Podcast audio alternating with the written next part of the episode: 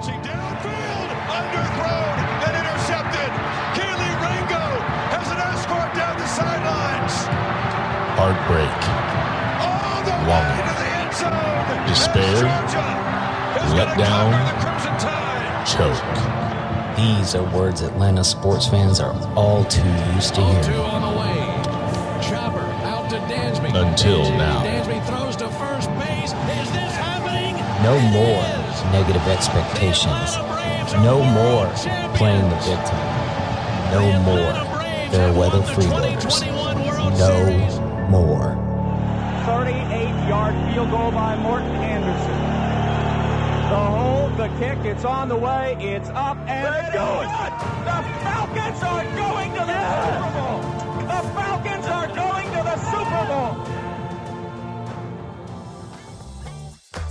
From the Mesmerized Studios in Woodstock, Georgia, Believe Entertainment proudly presents Believe in Atlanta Sports with your hosts, Robert Taylor and the Commissioner, Mark Rich. Welcome, welcome, welcome, Atlanta sports fans, to this episode 7, version 2.0. And you're probably going, What are you talking about? Well, you know what? We have our first lost episode. We actually have a couple, but we, we, we did one the other day and we left. And Mark brought up a good point. He said, Man, I don't, I don't know that that one should see the light of day. He's like, uh, That's probably not going to do us any favors. And he was right. So we scrapped it, but we're back and it's noon improved because we have a very special guest today, Dr. Drew Yeager. Officially now, I should have brought the crown from the last episode because I'd let you have it. You are, you are you are our first real true official fan, and we'll tell you why in a minute. But we got a little housekeeping to do. Thank you, thank you, thank you, thank you. A million thank yous, Mr. Brian Scott, retired NFL defensive back, formerly the Atlanta Falcons. So much fun having him.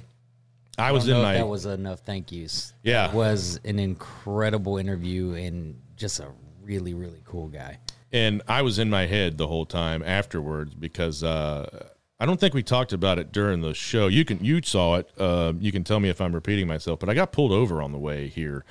I was going a few miles uh, too fast in a school zone and took up a little of my time, so I just rushed in because he was already here, and I was like, he's got an appointment down the hall to do some uh, video work for because his company's partnering with the Falcons, and we didn't do a lot of sports talk because we fanboyed out because who you know how often do you get to sit in a room with a guy that's won the Walter Payton Award and he was on Shark Tank, he owns a boxing gym, the list goes on and on. Super interesting. Oh, I should mention he played for Joe Paterno too. That's crazy enough. So anyway, thank you again, and uh, we actually are going to talk some sports today. But first, we're going to talk to Dr. Drew Yeager because he is a sports chiropractor. He's going to tell us a little bit about that because there are different kind of uh, fields of chiropractic work, and they do vary a little bit. But we're kind of kind of debunk the myths. So first of all, welcome to the show, Dr. Drew, and just kind of tell us who you are, where you're from, and what you do. Yeah, so like you said, I'm Dr. Drew Yeager. I uh, work at Addison Chiropractic and Sports Clinic in Kennesaw. Shameless plug. Um, I am a chiropractor and I work with primarily athletes. So I was an athlete myself and went through the physical therapy realm, chiropractic growing up. Uh, decided I wanted to be a chiropractor, and um, I see all types of patients, but uh, athletes is where I kind of find that I really just geek out over because I love the return to play situation. And so I've gotten to work with some really cool athletes and uh, just getting into this community and trying to promote myself. So I do a lot of soft tissue uh, modalities in conjunction with chiropractic, right? So uh, I have an evidence based practice, whereas I, I look at a lot of research and try to figure out the best ways to help my patients with anybody suffering with pain or any sort of uh, movement dysfunction, uh, we kind of approach it from a functional standpoint rather than a holistic health or uh, just snap, crackle, and pop practice. So, there there is science behind it. And i will tell you right now being in the restaurant business for many many years more than i would like to count there was a time probably early to late 30s it was about a six or seven year span that i, I went to a lot of doctors told them what i was going through and unfortunately they prescribed uh, pain pills uh, muscle relaxers skeletal you know muscle relaxers a lot of stuff. Uh, they told me to stretch a little bit but it works because it wasn't until I went and sought chiropractic help, the the problem was really solved. And I thought, you know, you go in and they just kind of start doing the you know the cracking and everything. They took X-rays. They started with doing some leg exercises and, and other things on the table. And we didn't actually get to the actual adjustment part till like three or four visits in. But I'm telling you, when I tell you it was excruciating, I mean I had to hide it sometimes, and there were days that I had to put my pants on laying down. It was that bad. And when I went and did that, no, nothing ever since. Stretching and everything. So it, it does work, and it's not everybody sees that crazy commercial with City Williams and you know Life College and there's the story came out about the young lady who unfortunately had an, a, a, an artery severed. So just I, I give it a shot because it does work. There is science behind it. It is not a bunch of hooey like some people say. Now there are some kooky chiropractors out there. We've talked about this before, but there is a difference. I'm gonna go. I know Mark's gonna go. So one reason uh, that's not the only reason we brought you on uh, because we uh, not that we're always going to have like-minded people on here but we went to the woodstock business club and the first time you ever approached us you said man i really like the idea of like a fan-centric hometown based sports show because you're not a big fan of atlanta radio and again i, I don't want to beat up on it but it's you don't get that with atlanta radio so just thank you for that. My that eyes twinkled when you said Yeah. that to us. It's like, oh my god, he just he just repeated our mission statement back to us. It's it's beautiful. Awesome. So I guess maybe just give us kind of a little background, um, you know, growing up in the state and kind of your experience with Atlanta sports and kind of your experience. I don't know uh, if you were a big Atlanta sports radio guy, but just kind of a little, you know, first memories maybe, you know, first Braves game or first Falcons game, uh, you know, first Georgia game because you're sporting the sporting the Georgia here Go dogs. Go dogs. all day long and twice on Sunday, man. So yeah, just a little little something, you know, kind of your experience as an Atlanta fan and, and how you've seen it and how it's made you feel. We can talk about our feelings, right, guys? It's Oh, yeah. 2022. Sure. Absolutely. Let's get into it. Yeah, I um, so I, I actually was. I'll start from the very beginning. I was born in St. Louis, Missouri.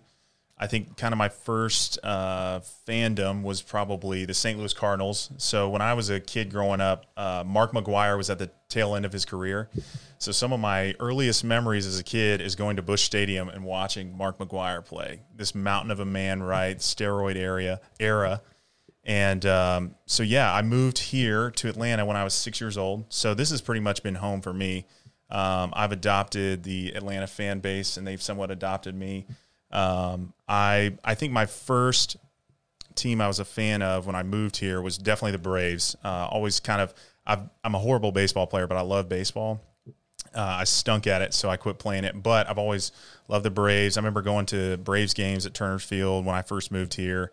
Uh, and I actually grew up on the south side, so it was a little more convenient. But now I live on the north side, so this is a lot more convenient. But um, yeah, so I, I grew up in the Fayetteville, Georgia area. Went to Whitewater High School, played with a lot of good athletes. Saw a lot of athletes come out of there, and so uh, you know, I don't think I would have gotten the same sports influence if I would have stayed in St. Louis as I do here, right? Everybody is just like diehard fans of, of their teams, right? Georgia, Atlanta Braves, Atlanta Falcons. Atlanta Falcons are getting there, but uh, even you know with the addition of Atlanta United several years ago, people have just adopted them, and so um, I have just fallen in love with Atlanta sports, and this this last year was just super magical. I mean, it just just crazy.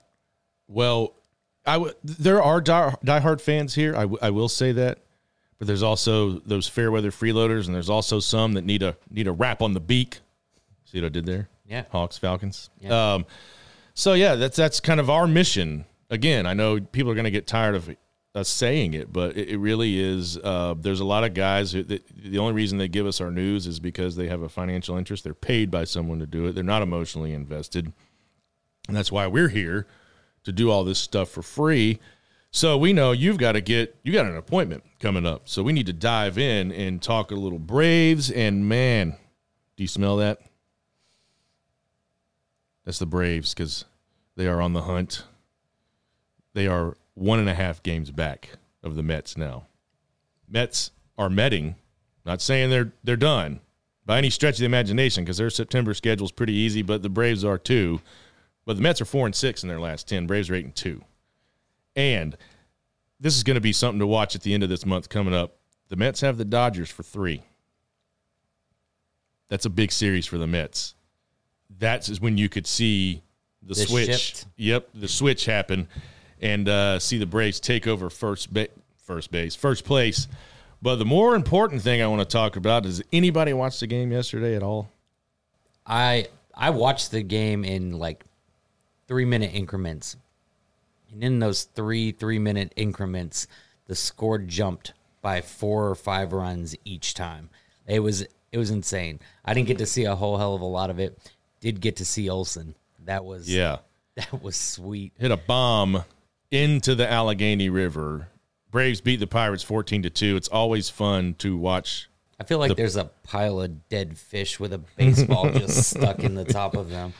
It might be. I just love watching the Pirates lose to the Braves just from the early '90s. Those uh, Braves Pirates NLCS series with Bonds and I. Ha- I don't know. Do you remember those series at all? Very vaguely. Okay, I, am a little older than uh, anybody else in the room, but I remember uh, Andy Van Slyke sitting in center field crying and just being like, "Oh man." We got it. Those were some killer series, those man. I mean, the Braves and Pirates duked it out. It was a slugfest. I mean, it was seven games a lot of times, but so I mean, the Braves are hot right now, hot, hot, hot again, um, and only you know it, right at the right time. Again, they're heating up again, and that's what a lot of people don't understand about the game of baseball. It's it, you could be great all year, but it, it it's how you finish out the season. And everybody wants to talk about the Dodgers. They have the best record in baseball. That is a bugaboo, man. Going into the playoffs, the team with the best record oftentimes does not win the World Series. Nope. And unless, it, no, I was just gonna say that the best record could mean you started out white hot and you know you're tapering off a little bit and you got a little bit uh, going on on the tail end of the season. But when you start off and you're a little rocky at the tail end you start catching heat, that's uh, those are the teams you always have to be afraid of. And one thing I'm I'm I'm I don't think I'm too worried because I don't think they'll let it bother them, but it is kind of starting to heat up. And there's been some articles come out as Dansby contract talks. You know uh, what's going to happen? How's it all going to play out? Because we said yes, he is represented by Excel. He is represented by Freddie Freeman's management and former agent Casey Close. You know they're like, how's that going to play out? Were there any lessons learned? And I can tell you why we probably were not going to repeat a Freddie situation is number one, the guy is from here, right down the road, Marietta High School. He's a Blue Devil. He wants to be here. I mean, he grew up a Braves fan, does have something to do with it. He's setting roots here. He's married. He's got family here, and also with these signings that have just happened, they've signed everybody up. The future is bright. You know, Michael Some Harris locked in. yeah, Michael Harris signed. Acuna signed. Albies signed. Riley signed. Got some arms that are going to get signed. So he's going to he's comfortable. He knows he's going to be throwing the ball across the diamond to Olson for many many years now. He doesn't have to wonder who he's going to be playing with. He's going to be turning double plays with Ozzie for a long time now. Everybody. So that's a good solid core. You want to talk about chemistry? You don't I will take chemistry over talent like a, just a locker room full of superstars any old day of the week. You give me a team with just some good, solid players and chemistry all day long. Because you saw how the Yankees, you know, they filled up that locker room with all those big talents, and they Yankees. How about the Red Sox? The blue collar Bo Sox. Whenever you get that blue collar feel from the Red Sox, that's when you get worried. Not when they go out and sign a, a couple of huge free agents in the offseason. You don't that. It's just names. It looks good on paper, but when you get that team chemistry and that like that blue collar feel, you, you know. Do you do you think that the Freddie Freeman, the whole situation, how it went down? How they immediately went out and got Olson afterwards because they knew Freddie wasn't going to work out. Do you think that is almost a cautionary tale now? Now we know that the the Braves are are serious, and if you guys aren't going to play ball, then they will go out and make the move that they need to make to get where they need. And not to we talked about earlier, is it is there any pressure with Vaughn Grissom being here um, on Dansby, or does that that give us any leverage? I don't I don't think it gives us any leverage, but I think what it does is if they can't come to an agreement, we already have a backup plan in place. So I I don't think that there's any chance we don't sign Dansby. I really don't. The way AA is going right now and the way this team is, first of all, I don't think he wants to go anywhere else. And second of all, I think Anthopoulos is going to get it done. But I, I really truly feel like just the way that the Freddie Freeman whole contract thing went down, like I, I feel like cautionary tale might not have been the, the right way to say that, but like you look at it and you know that even Freddie Freeman, they couldn't come to terms on what he wanted to do. So before it was all said and done, they went out and got their guy and they were ready to go. Like they, it's a business, man. It's Braves still have always been that way, cutthroat. Yeah, You know, they don't they don't bargain. It's just it's it's a Braves way. It's always been that way. You know. So how, I mean, how did how did you feel when you when the news came out? We'll we'll beat the Freddie Freeman horse for a little bit. As a, just as a fan or just watching it go down, what, what what were you thinking? I mean, were you angry? I think at first um, I was a little disappointed, um, but when I saw what we got in return, I was pleasantly surprised. Right? I mean, it was you get Matt Olson, who's a younger guy who's slugging the baseball in Oakland. I I was upset because I love Freddie, and I think you know you talked about chemistry. I think Freddie was the the basis of that chemistry in that locker room, right? I mean, he kind of led by example. He's kind of the still a younger guy, but he was kind of the grandpa of the team because he he was there for so long.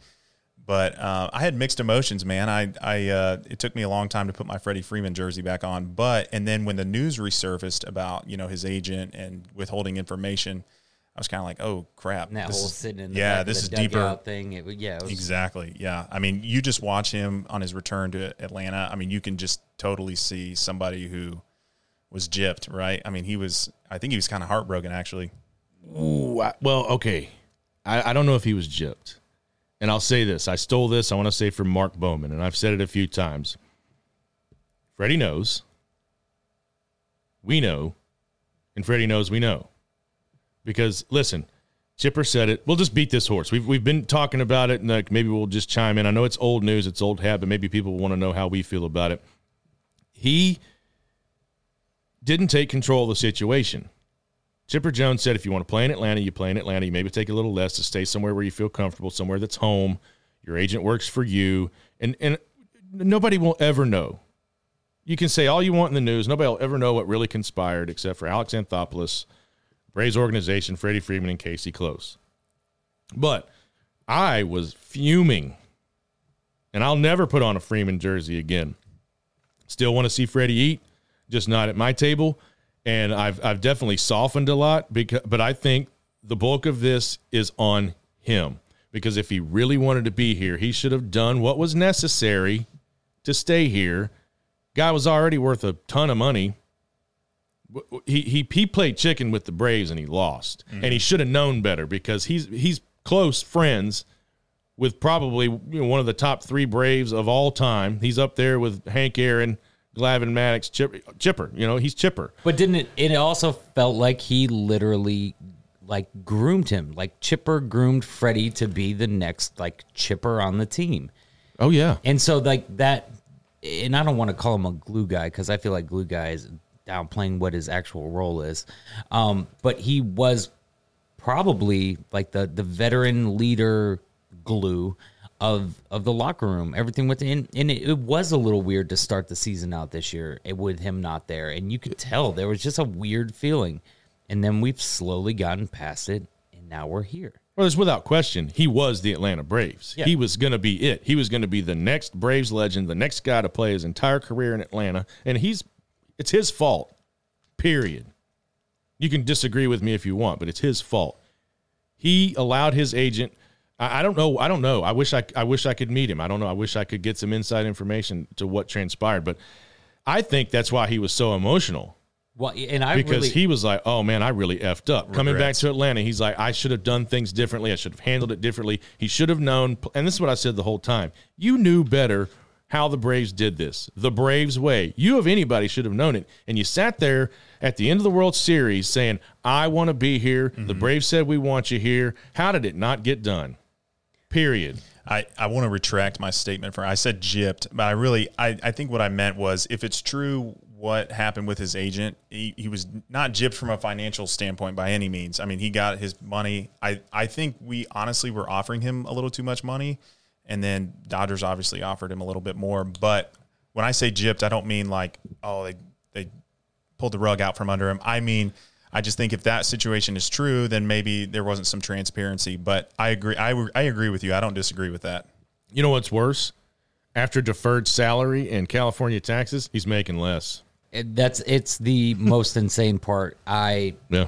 that it disappointment was like the the overall emotion. Like most people, there are a lot of fans that were like super super pissed off, and that is totally a fair emotion when it comes to the situation.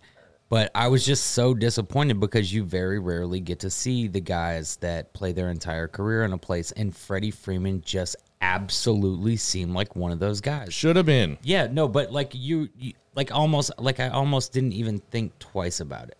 Like there's no way this isn't going to happen. And when it happened and the way it happened, like it was just like very disappointing. And I, I, you could just I, literally just reading comments, reading articles, listening to fans at the beginning of the season. There was a Freddie hangover. The fans Mm-hmm. had a Freddie hangover, and they booed Matt Olson. They booed him in That's- his first game. I disagree with that. Oh, they called him Trash Can Olson. Yeah, but are you kidding me? Right. That's your future at first base. Like I don't, I that pissed me off. Yeah. uh, but I was at opening day and that I didn't know what to do. I was just like, But that's one of the reasons why we're doing this show too to say behave yourselves, Atlanta fans. Do better, be better. Like it's over, he's gone. I felt like I'd been stabbed in the heart, betrayed. I was like, you, s- oh, and and in some way, but I, I'm definitely over it now. I'm definitely not as mad. I'm like, okay, and be So- upset about it. But look at the look Yeah. at the position we were put in with Olson. Like i- if he's as advertised, and we have him locked in, like that. We just went out and got your first baseman of the It's- future, who's about to get to play against no shift. Like, Yeah. shut up and enjoy what Exactly. you have. it's That's a it's 100 percent a good situation. It is. I just I just I, I was a Freddie guy, man, all day long. Freddie guy. He was my he was my favorite. Brave, Everybody you know? was. And now I'm just like, hey, good luck to you. I hope we kick your ass up up and down the field in the playoffs. I hope you never win a World Series in LA. You're gonna he's a Hall of Famer Glad to see already. you batting 350 in LA. You, It's fine. We're fine, man. but do I, Fine. Like it's one of those things. I always like wondered. Like I wonder if uh, when I die, I get to know who shot JFK. You know what I'm saying? Like, do you just Yeah. get some information when you pass on? I just want to know, like, what what really happened with Freddie? Please just tell me the truth. I just want to know. So yeah, like you know that that's the Freddie horse that's been beat. Um, and I think Dansby's going to take a hometown discount. I think he learned a lot from that situation. I think he'll probably be more involved in his contract talks, and he'll make sure if if Dansby wants to be here, he's going to make damn sure he stays here. I think those are the lessons learned, and I, I don't think the Braves need to learn any lessons. I think the Braves are like, this is how we do it. This is what we're offering. You want to be here, you know. Again, the whole chipper thing. You want to play in Atlanta, you play in Atlanta. Period. End of story. And then we erect the Alex Anthopoulos statue. So now sh- shifting focus, since you know we're going into September, it's coming up. You know, what do you start to talk about in playoffs? You start to talk about arms. So let's talk about arms. Uh, we've we've got some stuff coming up in the pipes. Um, Mike Soroka is uh, started down in Rome. He did. He had four innings. Are we allowed to talk about them? Or should we just keep this under wraps and just like make it like a little backroom secret until it comes to fruition? I, I kind of want to because I don't want to jinx it. I mean, the guy's been out for. It's almost like Everybody a, knock on the table. the the legend of Mike Soroka. You know, yeah, knock on wood or knock on wood. Uh, but yeah, he fanned eight of nine, first eight of his nine batters. Gave it one hit, so they bumped him up to AAA. His AAA start was pretty good, but you know they asked him. They said, you know, what what do you have to do to to be back? And he's like, I'm not going to sugarcoat it. I've got to ball out. I've got to be great. And uh, the, the question people are asking is, are, are the Braves rushing him back? And my answer to that is no. If anybody's get, rushing anyone back, it's Soroka rushing himself back. I think they're going to have to hold him back because he's a competitor. He had that phenomenal rookie season. He hasn't thrown a ball in over two years. I think they're going to have to be like, whoa, bud, I, I know you're ready. I know you're ready to go, but just be cool. So my vision is he's going to be back sometime at the end of sep- the September call ups, and he's going to be in that bullpen, middle relief. That's how I see it shaping up. So, yeah, he- you know, right? of- no, I felt the that same way. emoji, you know, that the, the smile emoji with the teeth, like that's That, that start in Rome, if I'm not mistaken, the uh, the eight of nine, that one hit he gave up, I think he he then then turned around and doubled that guy to end the inning, and that was it. So, So yeah, he. I mean, great start. The AAA a a little different. You you ruptured your Achilles twice. Mm-hmm. You ruptured it. You came back. You tore it again, walking into the stadium. yeah, Yeah. So like that's not easy. I can imagine doing it one time, let alone twice. Same foot. Like yikes. we talked about it too. Um, you know what what that can do to your psyche, like that competitive edge. It's hard. You know, Kris Medlen did it, but to, to come back from injuries, but it looks like he's he's gonna make it. I, I don't want to jinx it, so let's just stop. Well, let's stop. Let's just stop talking. Okay. But so something you and I talked about yesterday, and I've got a little uh, caveat to this. Uh, you know, Cy Young talk is starting to kind of get bantered around, and you wondered why Max Fried wasn't in those talks. And you know, I did a little digging, and, and I wonder why, because he's very quietly done this in the background. I wondered why nobody's talking about Kyle Wright.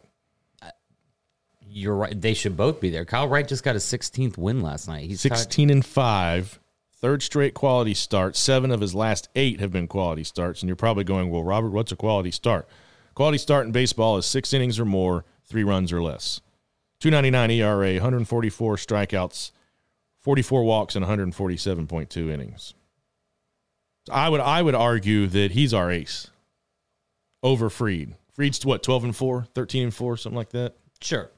I mean, it, you can take it either way. I, I, you can't discount what he's doing. I just, for whatever reason, feel like Fried's our guy. But either way, Kyle Wright is having an amazing year. Um, it just it bodes well. Like if the the guy we're not going to talk about comes back to rare form, like that's a formidable front three. And to have a rookie like Spencer Strider coming in and just he's a gunslinger, dude. I mean, that starting bullpen is Ian Anderson figures his stuff out, like we you you have potential. Like uh, a, the the bullpen actually, I mean, aside from Kenley Jansen doing his best like Will Smith impression of last year, but we all saw how that worked out for us. Oh, yeah um, Yeah, Kyle Kyle Wright is maybe the most, or I'm sorry, least talked about mm-hmm. winningest pitcher in the majors right now. I don't I don't think anybody talks about him. I don't see his name outside of Atlanta. I don't see anybody talking about him. So so the other guy, you know, he's, he's kind of like Voldemort now. We won't we won't mention his name, but what if he comes a in? Hufflepuff. right? Yeah, what if he comes in in a late inning role, a closer role, something like that? But people talk about Ian Anderson. You know, there's not a lot of news on him, uh, but he's he pitched five and a third scoreless uh, uh, four or five days ago. But here's here's three things real quick that Ian Anderson has, and let's not forget he's 24. He's not over. I mean, guy, he had a sub two ERA in the playoffs last year, sparkling. Big reason we won the World Series. Third pitch he can trust. Everybody knows this. The Twitter GMs will argue and say he has them, but he doesn't. He has he needs a third pitch that he can trust and mix in. He's got to get better command of his fastball at the top of the strike zone. And he's got to throw that changeup more for strikes to get ahead in the count. Because everybody knows Ian Anderson gets behind in the count, he's in trouble. He's got to stay ahead of the count. If he does those things, which I think he will, and who knows, man, advice comes from the strangest of places in baseball sometimes. You know, they might ask him, hey, how'd you figure it out? Well, they got a bullpen catcher down there in Gwinnett. Yeah. It's just weird, you know. So you go down there, you get your head straight, and, and Snitker's already said he's he, he's got a, a plan for him, and he's got a whole month. I think the September call ups are like around the twentieth, like the end of the month. So he's gonna be fine, and everybody, you know, kind of that's kind of our pitching, uh, kind of a breakdown for you. I mean, I I'm not worried about it. I pitching, I'm not worried about at all. And I, honestly, and I totally blanked on Strider for a second there, but I, I just feel like Strider's coming into his own, and if Soroka can get anything close to what he had back, he's like just an instant stud. I mean, let's all just for a minute. Oh, the button doesn't work. Oh, that's the crickets. Oh well, you know. Hey, hey, you know, it's a, it's a, it's, it's. Do you want Dreamer Magic? Oh, let's do it all. Ah. Just dream of this lineup: Spencer Strider, Mike Soroka, Max Fried, Kyle Wright Yeah. next please. season. Yes, please. And then what if What if we get Jacob DeGrom? And what do we do with Ian Anderson? Unstoppable. I don't know. I don't know what you do with him. Maybe we don't need DeGrom. Maybe, you know, maybe we uh, save the money. You know, because if Ian Anderson gets it, and I think he, I, Ian Anderson straight up, look what he did against the Astros, who are they all all say are one of the best teams in baseball. Chipper Jones said it. The guy's got major league stuff. It's not uncommon for a guy to go away for a while, minor leagues, figure it out, and come back better. He said he's playing the worst baseball he ever has in his life. So he's just got to get over that mental aspect. Or we find the guy in the red turtleneck that Smoltz had and just put him up in the stands. Either way. Now, the next big thing everybody talks about Vaughn Grissom, Ozzie Albies.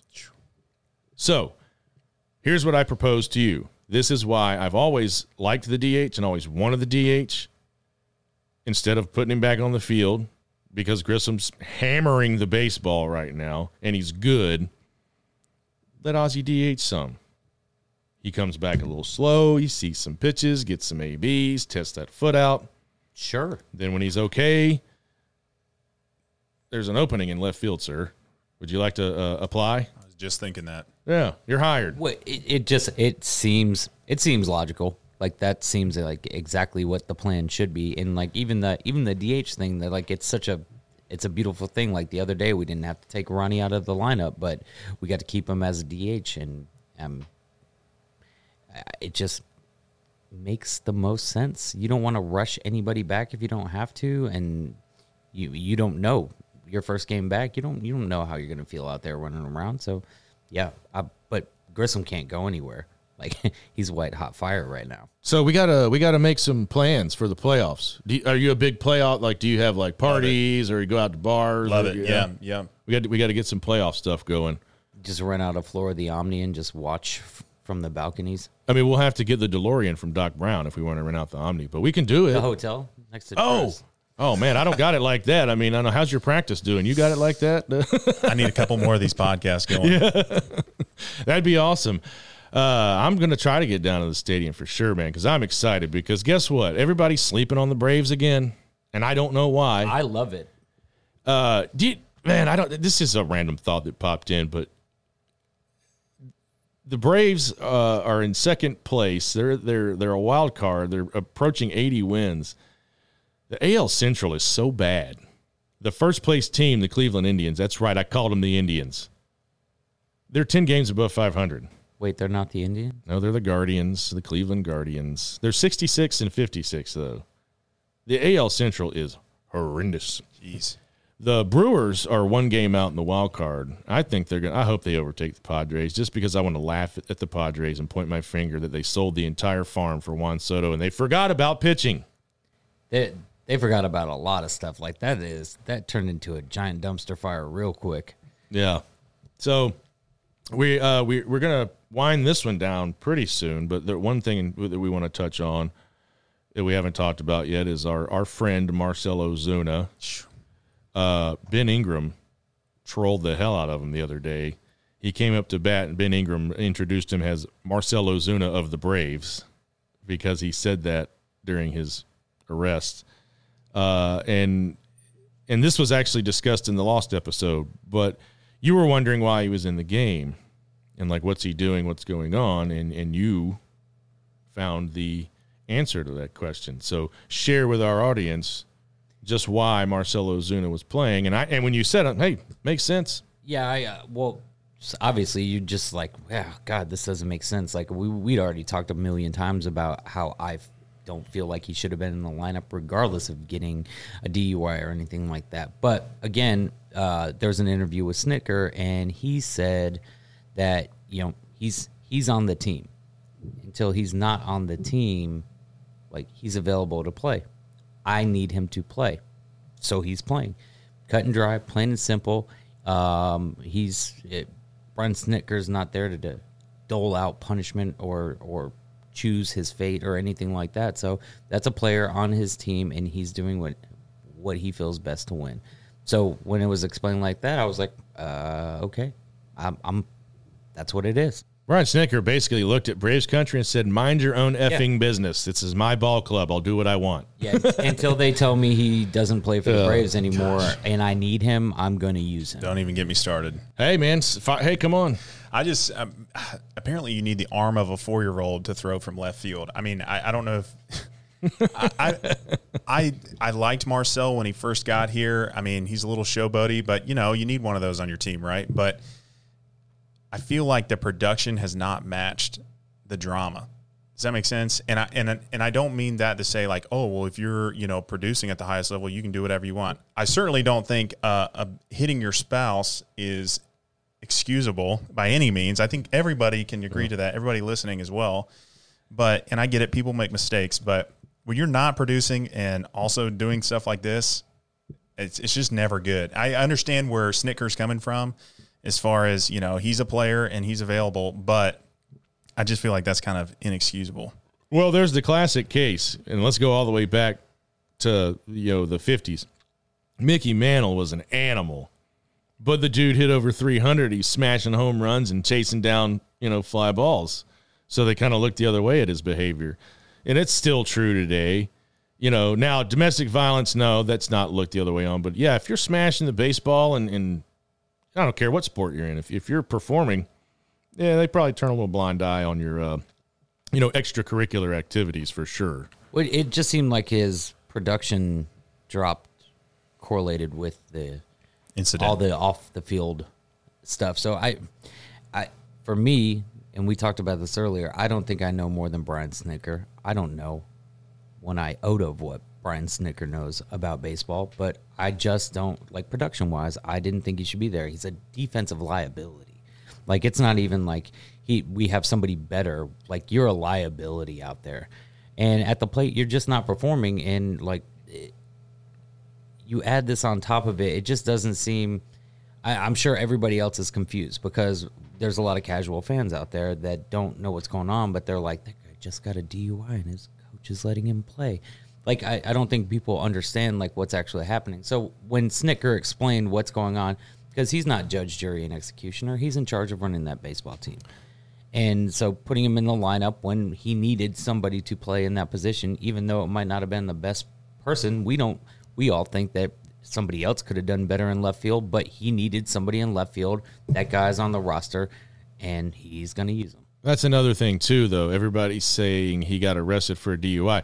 He got arrested on suspicion of a DUI. I mean, now is he going to get one? Probably. He didn't take any of the field sobriety tests, but he has not been convicted of a DUI. And the Braves have pretty much said, "Hey, we're going to play this by the book, and we're going to assume innocence until proven guilty. We're going to see how it plays out." And the argument that I made was maybe you get him in there, and maybe something happens to where he comes out of his funk and he starts to you know perform a little better and maybe his value goes up a little bit or some other teams see that oh okay there he is. Because he's a great baseball player. There's no question about it man. He ripped it up with the marlins. I'm, when him and christian yelich were with the marlins i was like i'd like to have one or both of those guys in atlanta. And we got one. He made a stop with the cardinals but more importantly something's going on with that dude. Yeah. period. End of story uh, everybody we wants talked about this in the lost one Yeah, too. Like, everybody I wants- hope he's okay. Like Yeah. I, I truly do. Like there's a lot of things, a lot of red flags, but like you, you hope he's okay as a human being. Mm-hmm. Um, it's just it, it's a weird situation for the Braves right now. So I actually interned with a sports chiropractor from St. Louis. He was the Cardinals chiropractor, and uh, we just were chatting. And we're both baseball fans. And uh, I think knowing what I know about him from a locker room perspective kind of taints my vision of him because I've heard so many stories, even just in St. Louis, like all the stuff he was doing. And I was kind of like, oh boy, here we go. So I'm not a huge fan of his. I was previously when he first started, and then you know it.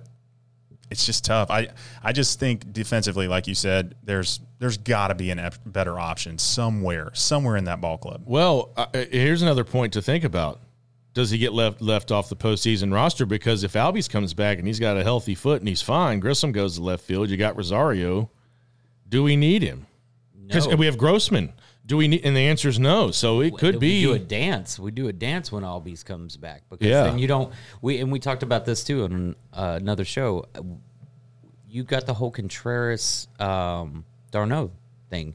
you can literally whoever's not catching put the other one in the DH spot, and you're still good everywhere else on the field. Obviously, I know sometimes somebody else is going to need some rest, but we're just in a really good position as far as having a few utility players that can rotate around uh, to be able to give people breaks and put them in the DH role if they need it. And yeah, I don't think we're going to need him. I don't think he's going to make it on there. Would it be wonderful to get some value up for him? That silver lining of like maybe this clicks something in his head and his focus comes back and he goes out and performs. Do I think we're going to even be able to see if he performs? I don't think so.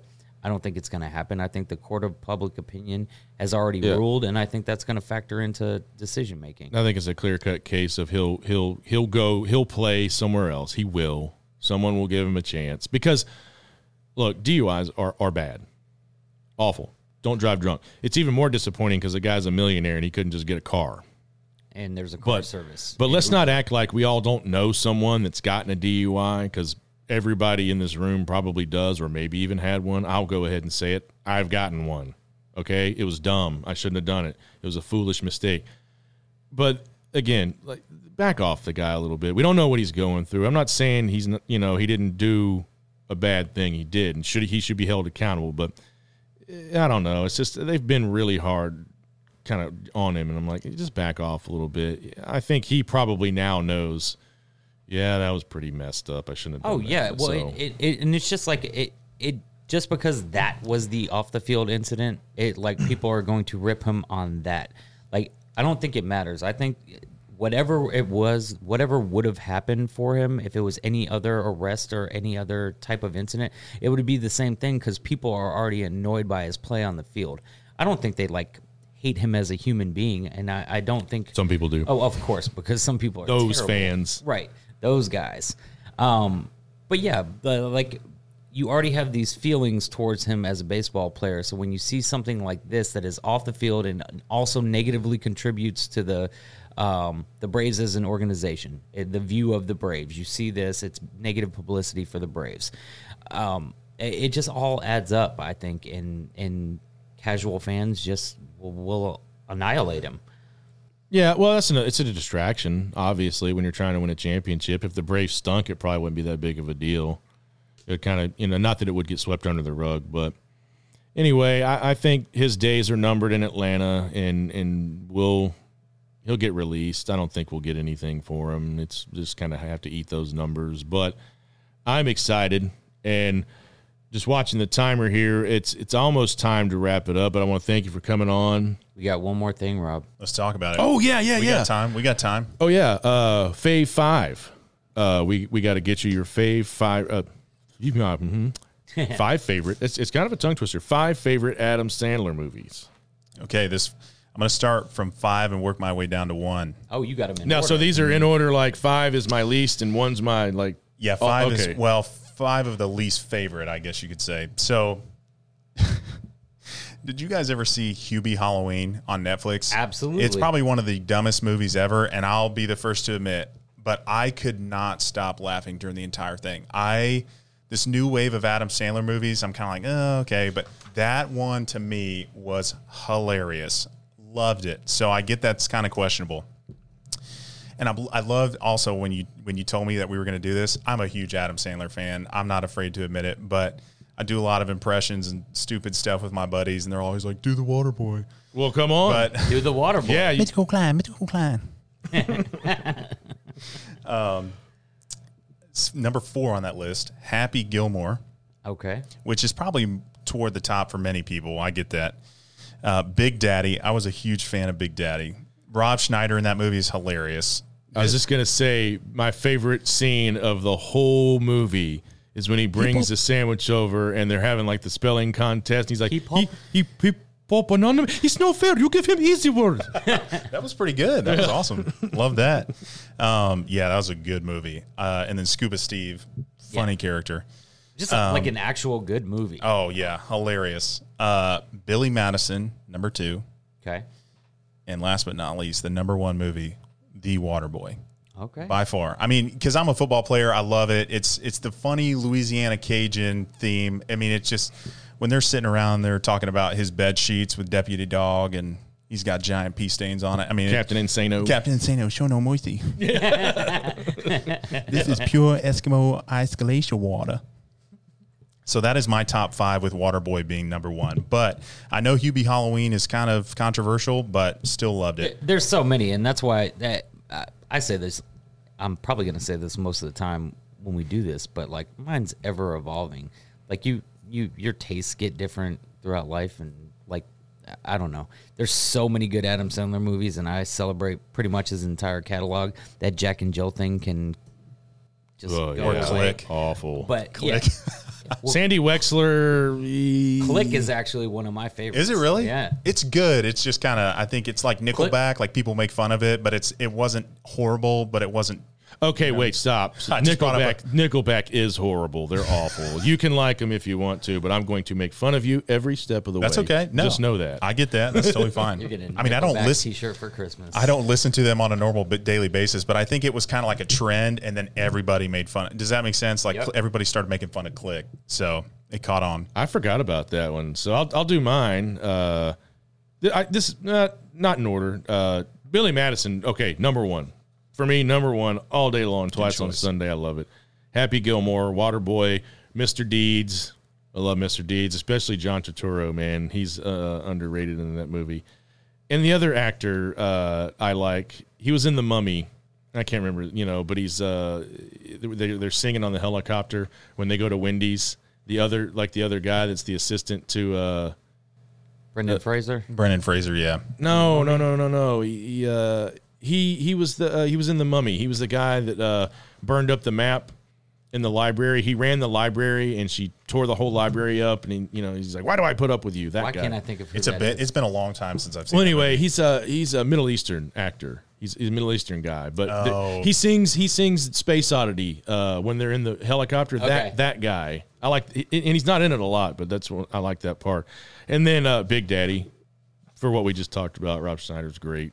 It, man, just a good movie. So I, I actually have, man, I love Sandler. I like, I really like, I like my cousins and I and, and friends like listening to the Adam Sandler CDs back in the day when they put out comedy CDs for you. Like, there's so many good ones. My absolute favorite at this moment, and if you haven't seen it, you have homework to do. That's my boy Oh yeah, with Andy Samberg yeah, I've seen it. it. is yeah, so incredibly funny. I didn't. I thought it was. I literally on the eye test. I thought it was gonna suck. I laugh hysterically every time I watch that movie. So so funny to me. Um, Bulletproof. God, I forgot about that one. Him and Damon Wayans. Yep. I worked at a movie store in high school, and I used to. I, I watched them. I, I just. I love that movie. It, the the two of them together were just comedic genius, and I think James Caan was in that thing too. James Caan was. Uh, Jimmy Caan. yeah. Uh, Click is actually on mine because for whatever reason, I guess I'm a little sensitive guy, but like that movie, that movie makes me cry every time I watch it because it, it's, I don't know. Adam Sandler does this weird thing where he he goes and like it- it's funny down the middle and then he just veers in a direction in some of his movies. Never seen it.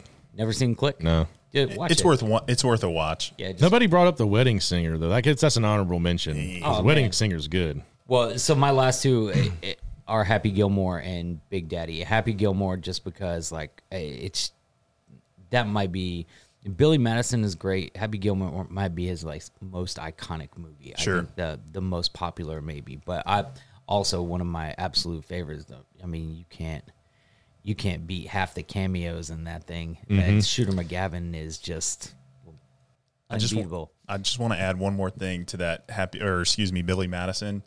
I think Chris Farley's performance in Billy Madison should be commended as well. Oh, of That's probably why it's so high up on the list for me. R.I.P. Chris Farley, but Yeah, man. so funny. I miss that guy so much. Well, so funny. And uh, Big Big Daddy just uh, the whole the whole play with Sandler and Stewart and uh, the whole Hooters tie-in and like it was just funny from beginning to end. But it is actually like a movie that had some sort of a point. Like I told you, everything's funny, but sometimes they have a point. Sometimes they have something else. Sometimes it's just straight stupid and funny.